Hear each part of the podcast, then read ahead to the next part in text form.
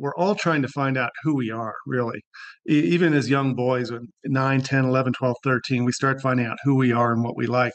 But we learn really quickly how to please other people and how to get our needs met. And sometimes it means we become really good at something that people want us to be good at.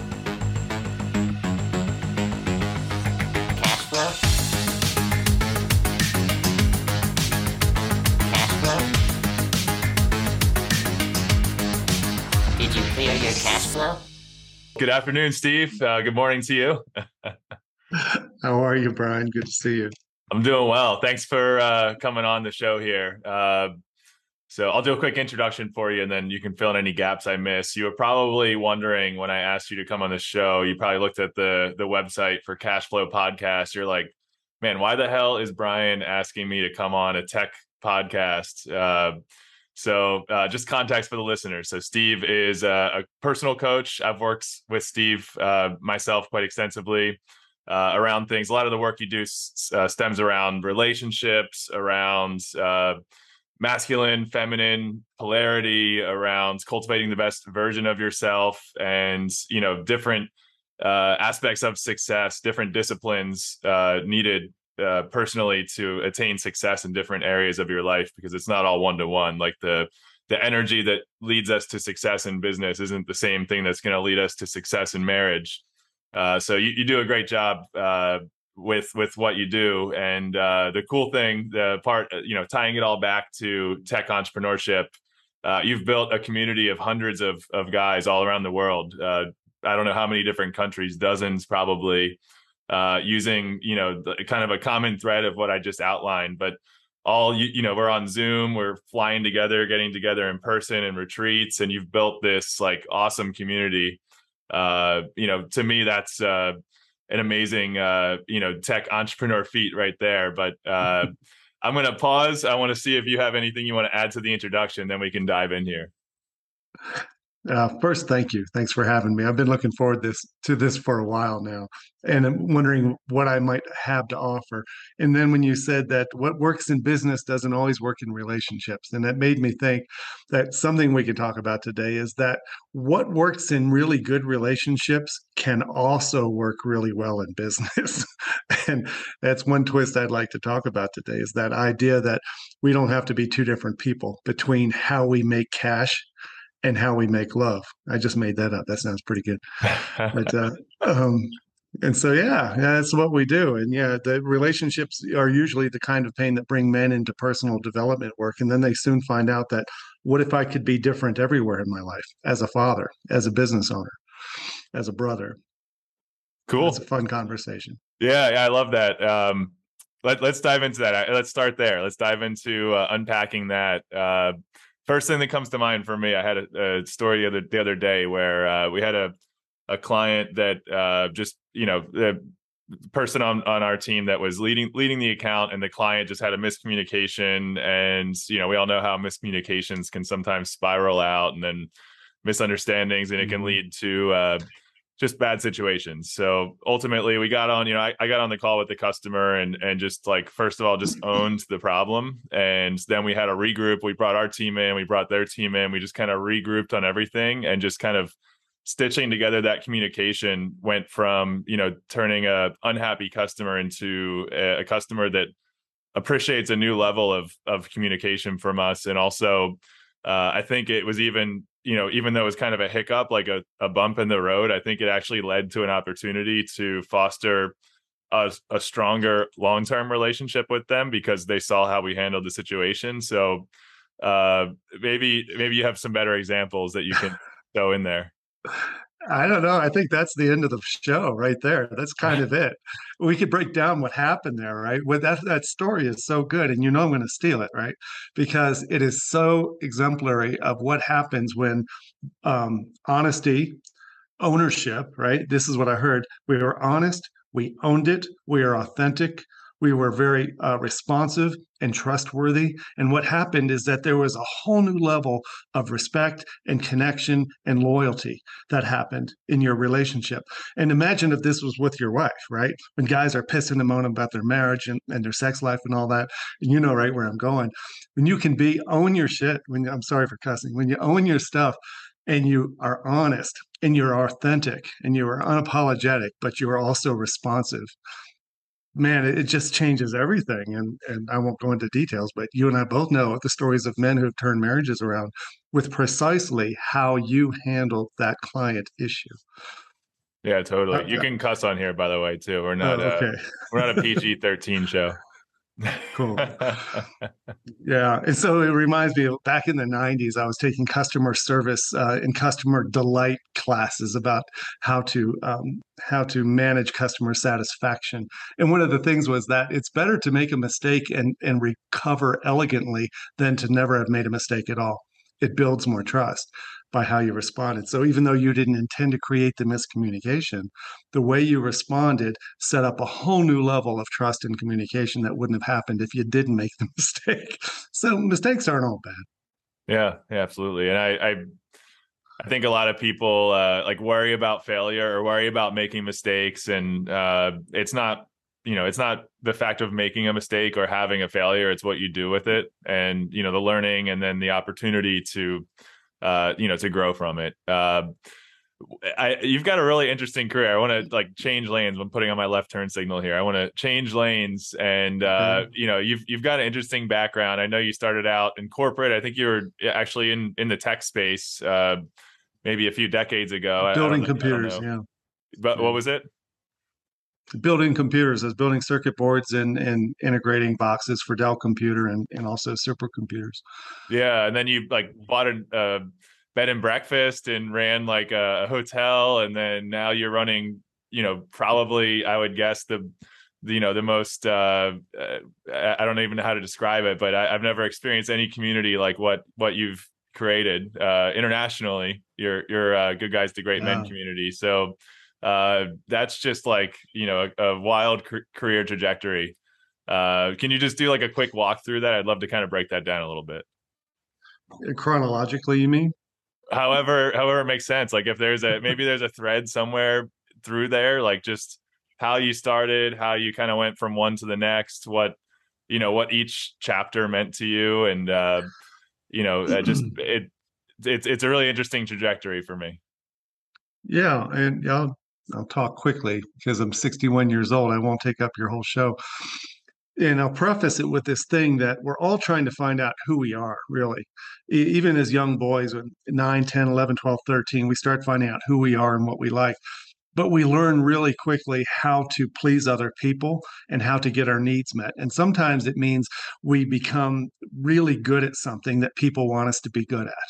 In my case, um, I was supposed to be good in school. So I became really good in school. I came from an athletic family. So being good at sports was rewarded and appreciated.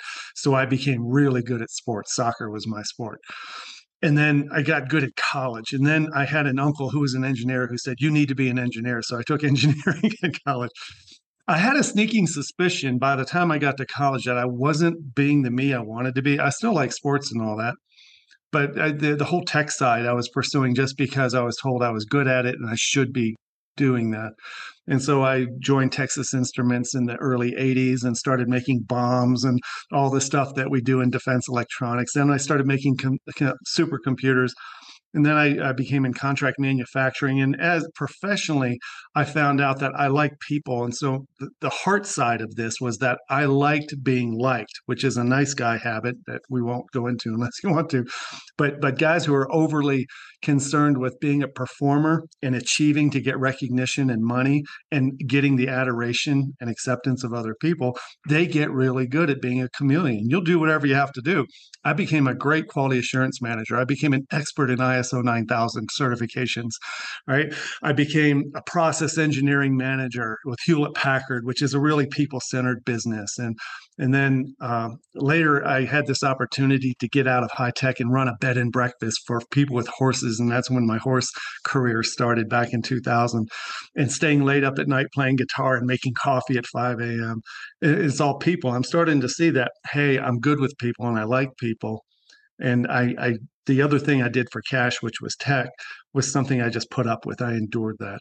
And then later I got out of that and took a job as a property manager. It was going to be for like five years. It wound up for 11 years from like, um, I don't know, 19, it went for, it ended in 2005, whenever subtract 1995 to then i was a property manager and i learned about water systems and heavy equipment and keeping track of a thousand properties and it was an hoa and everyone knows what that means and so I was moving from tech into people, and then I got divorced. And so, as you know, that that that earthquake, that that tsunami of emotion when when you get divorced, which you and I can both relate to, it it it shakes up things inside you that you've been hiding, and that is a certain level of vulnerability that's evidenced by the pain you're feeling and the sadness and and the wondering of what the hell happened and why did this happen and what does this mean and who who the hell am I? So as I'm letting go of the technical expertise, I'm starting to see I have an expertise in communicating about feelings and relationships and making it safe for men to talk about feelings and stuff that we're not used to talking about. And it became my core competency, right? That's a 19, uh, 1990s term, I realize, but my my my gift or my zone of genius was in connecting with people around the truth, reality. And I hated the performance art that I perfected as a technologist, just pretending to be good at something to make people like me and to pay me money. And now entering the world of being real. I mean, really authentic and really honest and really open hearted and very responsive and very available and becoming a better listener than a talker. And as I heard you tell that story about the client issue with the miscommunication, I heard those traits in you coming out when you got the teams together. And it's really simple, right? And it, what, the other thing I found out I'm good at is making complex crap simple. What happened in that conference room is the basic story that everybody has available to them. That when they find out who they really are and what they really believe in, you can finally stop performing to protect your ego and to protect the insecure feeling of not being liked then you can finally give everything you've got to give. And I think that's why you're so successful in business, because you figured this out earlier than most. Well, there's uh there's two directions that I would love to uh to go from here. So uh one of them is kind of just like, you know, exploring this, you know, you had this like fire to build this thing, this uh this community that you built. And uh, I've heard kind of the, some of the stories of how it started out and some of those moments where you're like, all right, well, we're gonna rent this hacienda in Mexico. We're gonna buy tickets, and like you and Tim who put it on, you're like, we're gonna fly down there, and if it's just me and you there, we're still gonna have a damn good time. But you know, a whole bunch of guys show up, and it's this you know amazing experience, and you know, obviously it's profitable for you guys because you keep doing it, and it's a, a, a phenomenal business that you've created not just you know it's a business and, and i'm sure you make great money doing it but it's also like a phenomenal service that you're giving to the community and uh, it's it's amazing.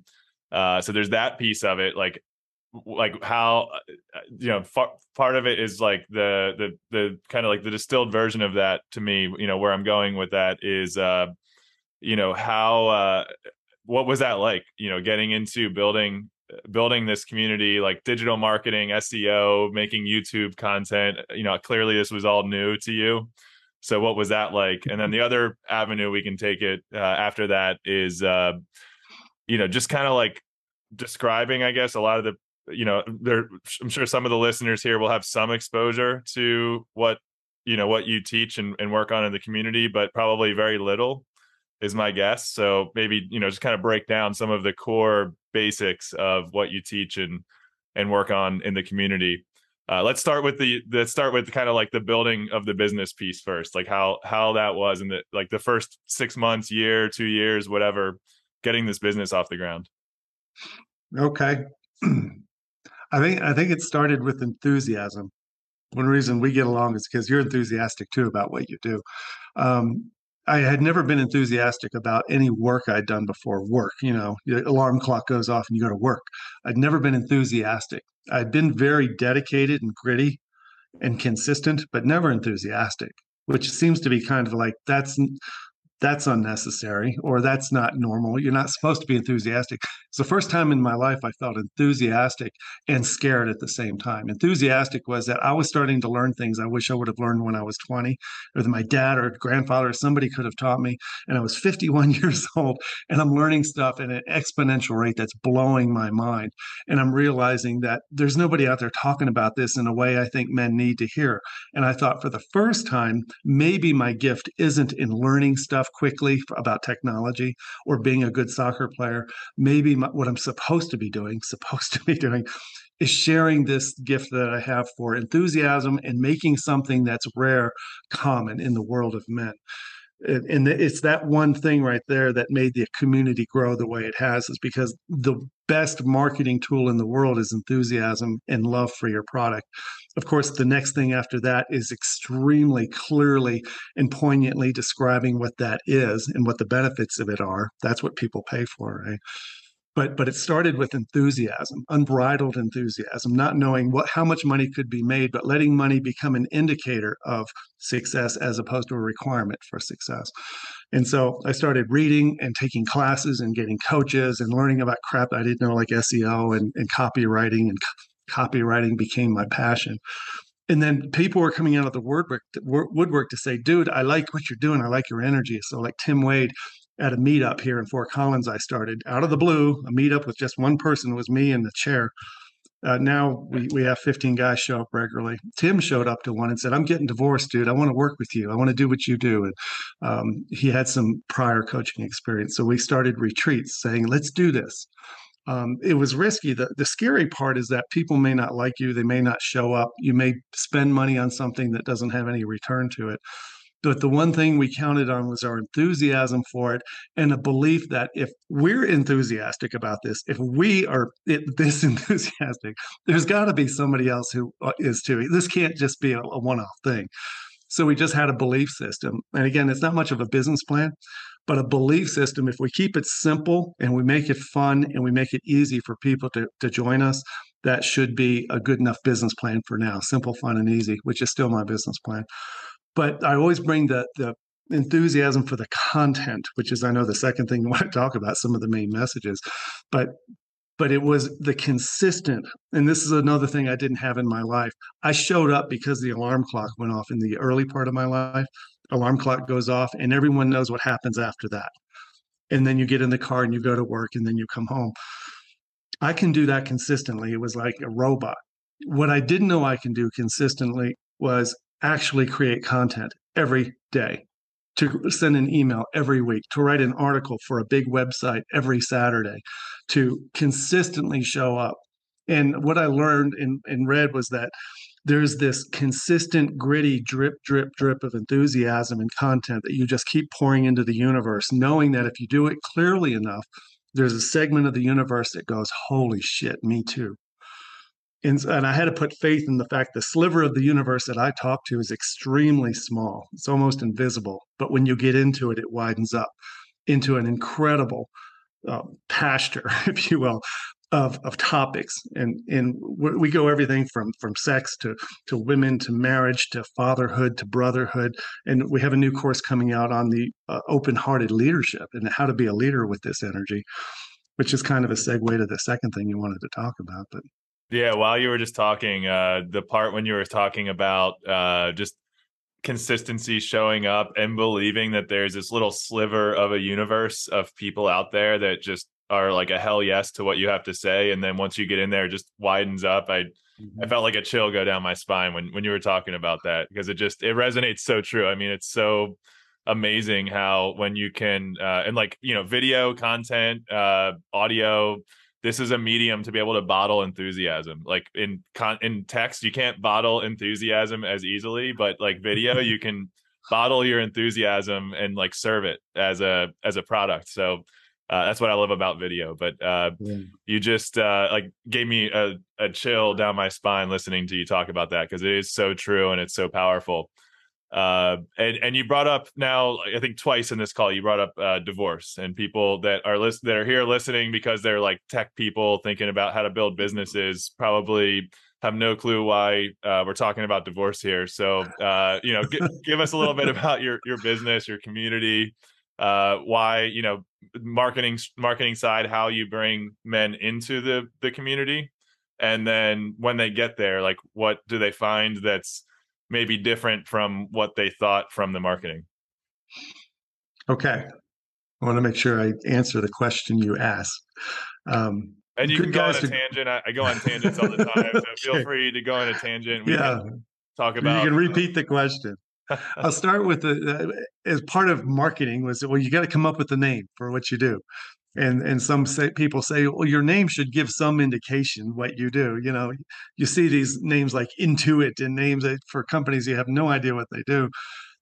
I believe i like simple and i like really clear. I love things that are simple and clear especially complex things. And so when i came up with good guys two great men it says that we're starting with guys who already know that they're not they're not shit right? They're not they're not bad people. They're a good guy but they they're thinking that's part of the problem. Maybe I've been too much of a good guy, and I, I would rather feel more great. And so we we define the transition from good guy to great men in many different categories about money and sexuality and your relationship, your emotional world, your health and fitness, spirituality. We, we talk a lot of categories. This is where the pasture gets big when we talk to men. And and so as I was creating the business, I wanted to create an entry place where men would come in. And I said, well, I just have to pick the one that happened to me. And that was divorce. It was the maximum amount of pain that I've ever felt in my life emotional pain, spiritual pain, intellectual pain. Why, why, why, why, why, right? Right. There's physical pain related to divorce. It was, it was crushing, right? And so it made me go online and Google and start reading stuff in obscure parts of the internet that most people don't know exist where men's work happens. All right. This is different than red pill work, which is a you know totally different thing. This is men's personal development work around relationship and masculinity. And I found myself going in there reading stuff that blew my mind, but I didn't think it was enough. It, it wasn't being presented enthusiastically enough. I needed to have a bigger voice. And so when I went and did that and discovered the power of video, then things started really changing for me. Good guys to great men came in through the divorce wound I call death by female. It's a little bitty incision right here, right here in the heart.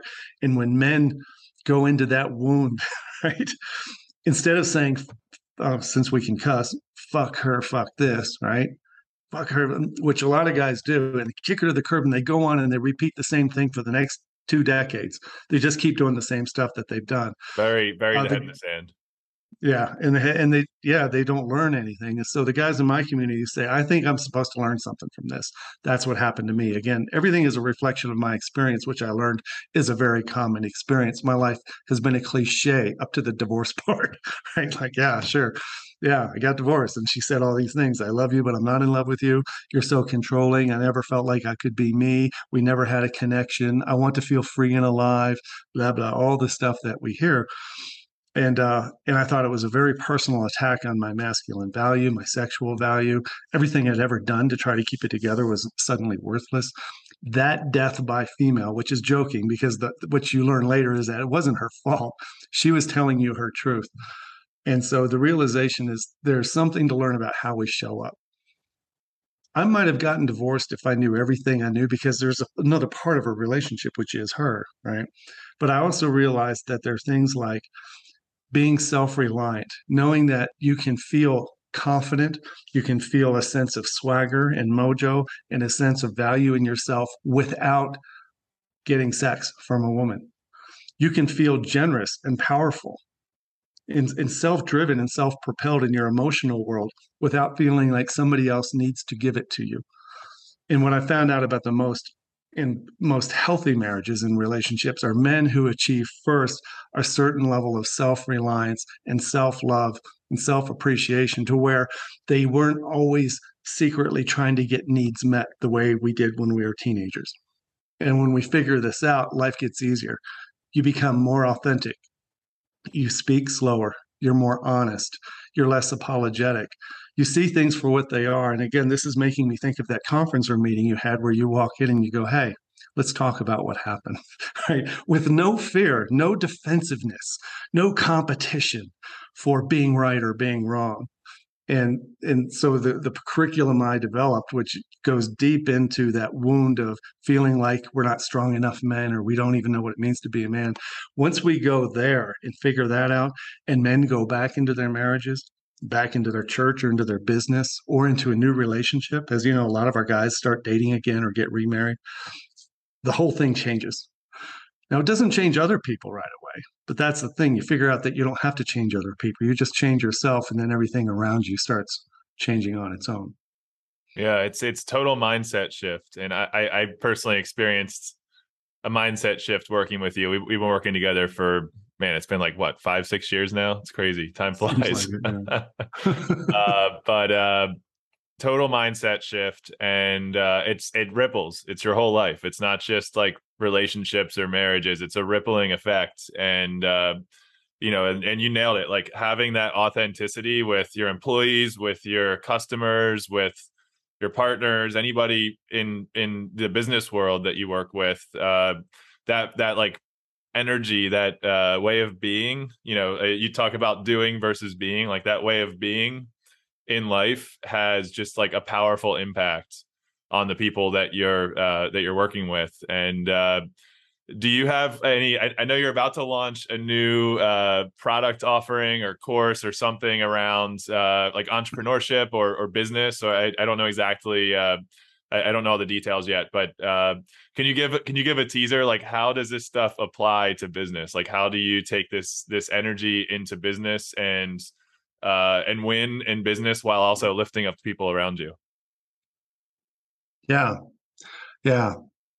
Uh, of course, we have a sales page. I won't share the screen. I can give you that link later because it it it, it answers all yeah, the questions. Email me that, the link. We'll we'll put that in the show yeah, notes. Yeah, that's great. Um, so there's this problem in that people who are good leaders, um, traditionally good managers, good business people, right? Um, they, they have a belief that there's one way to do that and then there's one way to go home and be a husband. And so we we have this persona we adopt sometimes where we, we're trying to follow you know peter drucker's model for business management or whoever your business guy is right? Senge or stephen covey. Um, we, we try to adopt this thing and, and we're pretending and we get mad when we don't get the results. The open-hearted leader course is about integrating the man who survives his divorce and finds out there's a really important side of him that is honest, it's open, it's truthful, it's unapologetic. He's calm, he's confident, and he listens and he's he just feels in a natural state of well-being all the time. If that guy goes into his business and starts a business or changes the way he leads that way, there is a sudden shift in the environment around him if he has been feeling an environment of of disrespect or lack of cooperation or not feeling appreciated or being misunderstood as a leader right? He finds out that when he becomes a very trustworthy honest clear speaking appreciative respectful person to others everything starts morphing. Everyone starts copying him instead of playing his game of sometimes intimidation, competition, conflict management, you know, threats, subtle threats, and all these things that we do in business to try to get people to perform better. And then he starts to hire better, right? He'll start weeding people out who don't like that model of being because they're stuck in a conflict driven competitive model. And he starts hiring better people who thrive in that environment.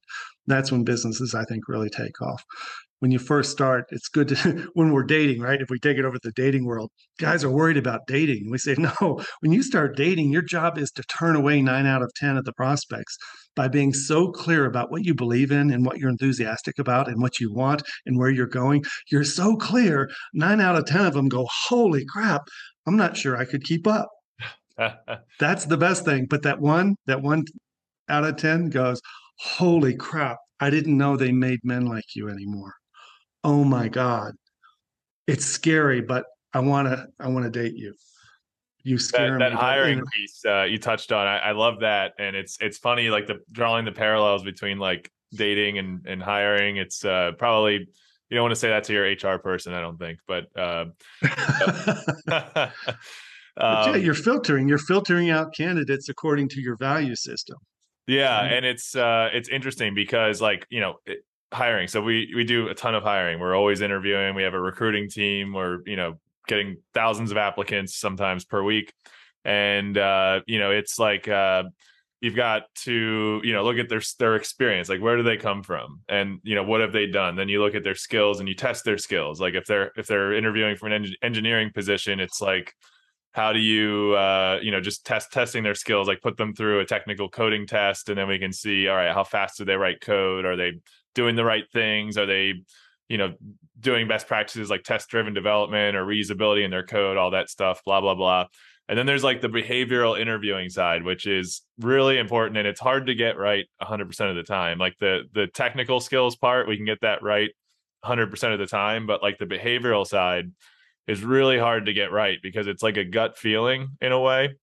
It's you know you can ask behavioral questions and you know my my uh, my business coach mike Krupit, uh, he um he talks a lot about how uh the past is the you know it, it, you know in in uh in interviewing people past uh performance is an indication of future performance. So if you can like ask behavioral questions to understand how people uh handled a situation and behaved in a particular situation in the past that's an indication of how they'll behave in the future. You you don't want to get too wrapped up in like future hypotheticals in the interviewing process.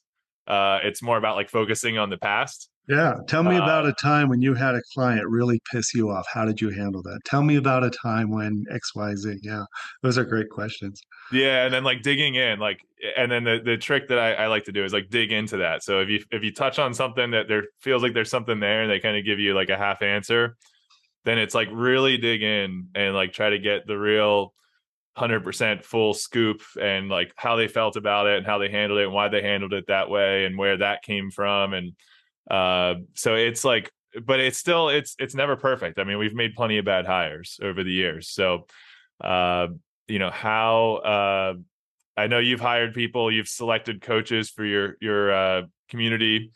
Uh what are some of the things you look for when you're hiring and how do you uh you know in the past when you've hired and then currently when you know you're selecting coaches for for your community and you're looking for qualifications of what makes a leader a leader or what makes somebody who's like process oriented and tactical like how do you select things that need you know when you're trying to select for the soft skills Yeah. Um, it's all soft skills in coaching, pretty much. I, I, I subcontract out all the uh, tactical skills, you know, logistical, technical skills. I subcontract that out because for those, I need somebody who's a website wonker. I hired a coach one time to, for me who's a marketing guy, and um, that's all he thinks about is human psychology and the process of persuasion and what makes people pick one thing over another. Uh, he's a he's a geek about it. So I, I, I pick people based on what they're enthusiastic about that I want to learn. Now, the people we bring in the community to be leaders and coaches, it's pretty simple. They they need to be they need to share my value system. That's easy to say though, because the next question is, okay, great. Hey, what's your value system? Which is a question most people can't answer. Oh, I want you to share my value system. Okay, great. What's that? Well, I'm not really sure how to put it into words. Well, we teach guys how to put a value system into words. Who is it you want to be? How do you want to be? What do you believe is important? What are priorities for you in relationships? Uh, spiritually speaking, this is a weird word. In our business agreement, we have a section called the spiritual agreement. It's probably the only contract uh, that has a spiritual section in it because it has a belief system in it. I want people to believe in some of the things I believe in, in the sense of abundance. That as soon as you start feeling scarcity and competition and anger and, and threat, you have to realize that there's another system that probably works better, and that's a belief in abundance. In that, if you spiritually align with abundance, you start doing things that create abundance. Just like a mindset of scarcity will make you create a system of scarcity which also which comes with it is hiring people who are insecure people are fearful people who see everyone as a threat and competition and then you have a company where nobody's talking right?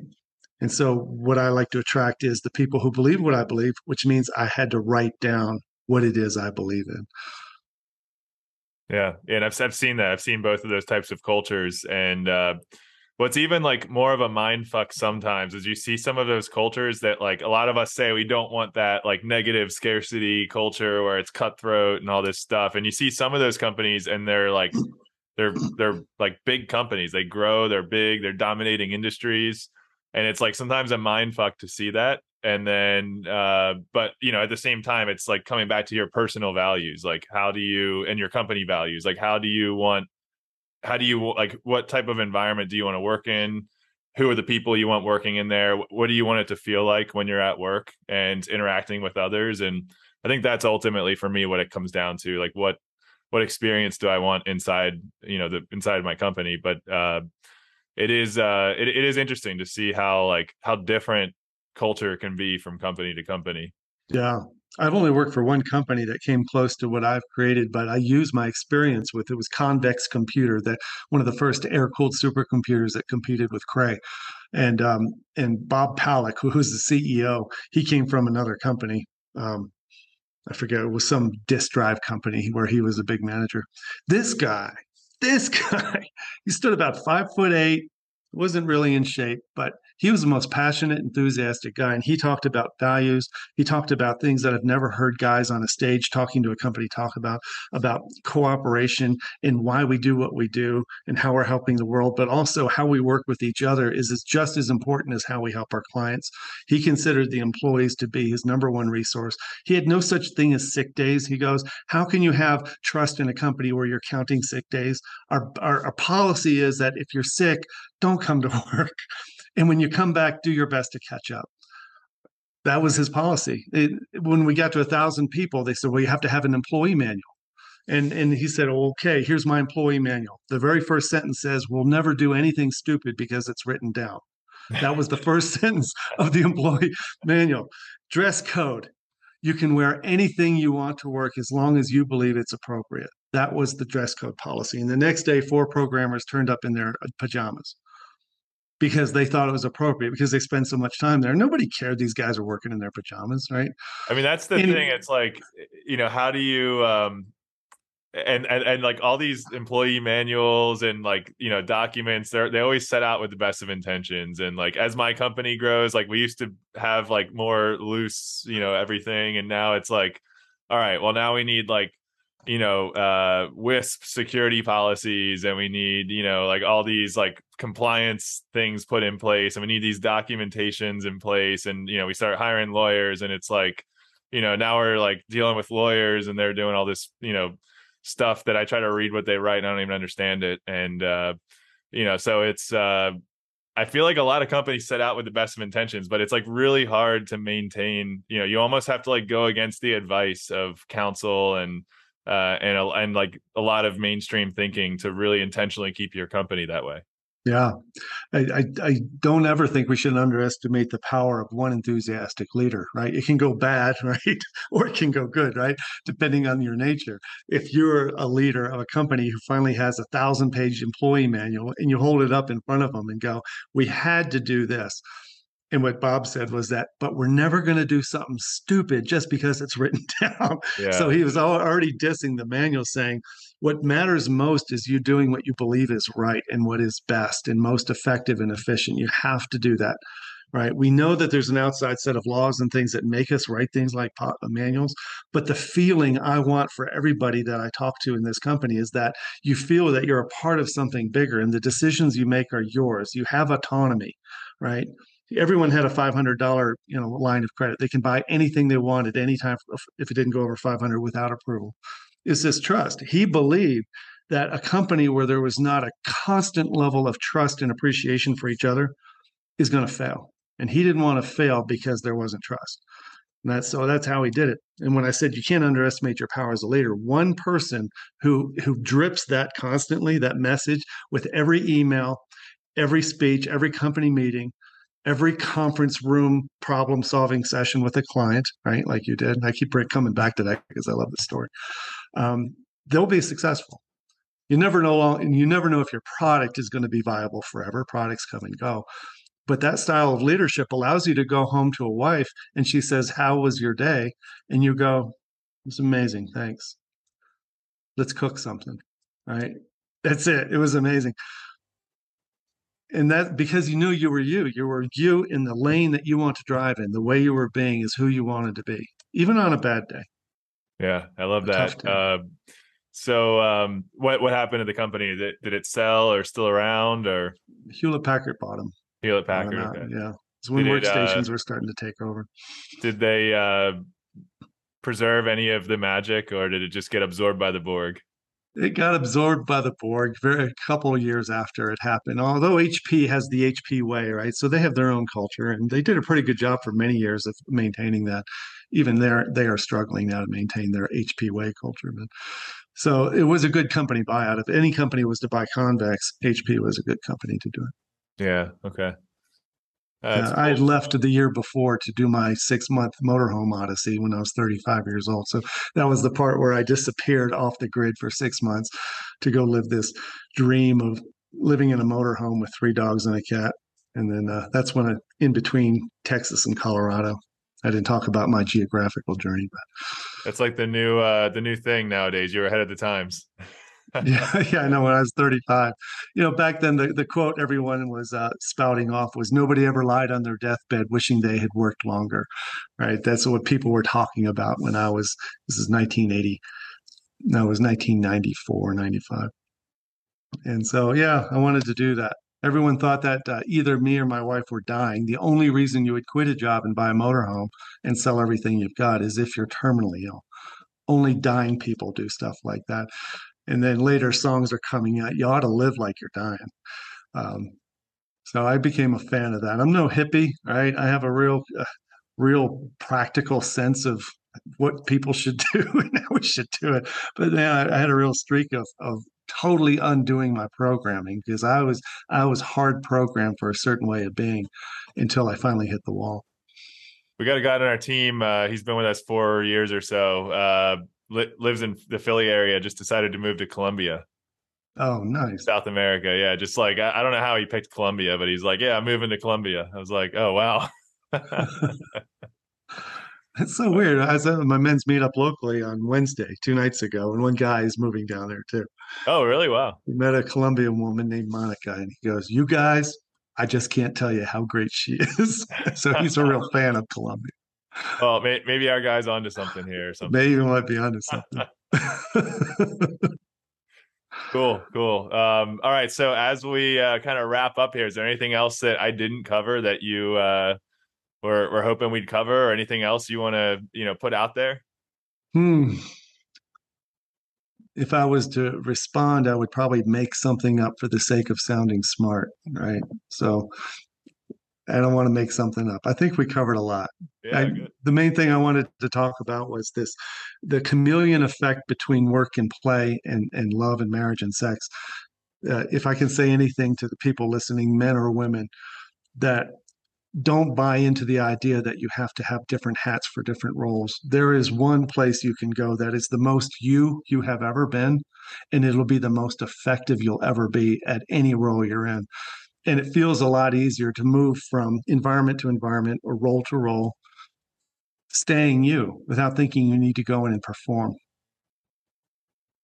Yeah wholeheartedly agree with that. Uh, it's a powerful statement and it doesn't uh, it doesn't make sense like when you first hear that you know if it's something that know in, you know if I can you know speaking for myself when i you know before i could understand that hearing that you know it sounds like i could possibly in theory see see what you're saying but it doesn't really make sense until it makes sense and uh, it's such a distilled simple phrase to say but there's so much work like so much you know time and work and like just being honest with yourself that it takes to get to that point that yeah. uh like that's just such a like a simple and elegant way to put it the way you just said it yeah and even an easier way and you've heard us do this at retreats who do you know who lives like that. And guys will go, hmm, oh, my grandfather or something like that. I don't know how he does it, man. His life seems so easy, man. He just seems so dialed in. He seems so unrattled. He just seems he knows who he is and he knows what he believes in, and nothing bothers him. He he takes nothing personally. And when he speaks, he speaks in very short sentences, but it's like the best words. I don't know how he does it. And everyone wants to be like the old old guy, the old grandfather. And the, the simple secret is that what he's learned is that he just needs to stop playing. He needs to stop competing for attention and know who he is, which eh, again is the hardest thing is to know who you really are, what you really believe in, what you really want most, what turns you on, and where you want to take all this before you die. Those are the questions we answer in this work. And once you get those under your belt, you become that guy we were talking about. Yeah. It just glides. Yeah. I'm laughing in my head because like we're we're we're on video like making a podcast to release out into the world and like you know to get eyeballs and earballs listening. And it's like you know it's like it's like the the uh what's the word? Uh like the catch 22 of like just not like not trying to get attention but like we're producing content to get attention. Like it's like I, I don't know i just laughed about that for a second i love that you you're aware of that you can watch us doing this and you know what's going on yeah that's the observer mindset yeah i love it that's powerful but uh steve thanks man this is awesome i, I really appreciate you coming on and uh you know, thanks for your time here. I loved it. Let's do it again sometime. All right. Catch you later. All right. Bye bye.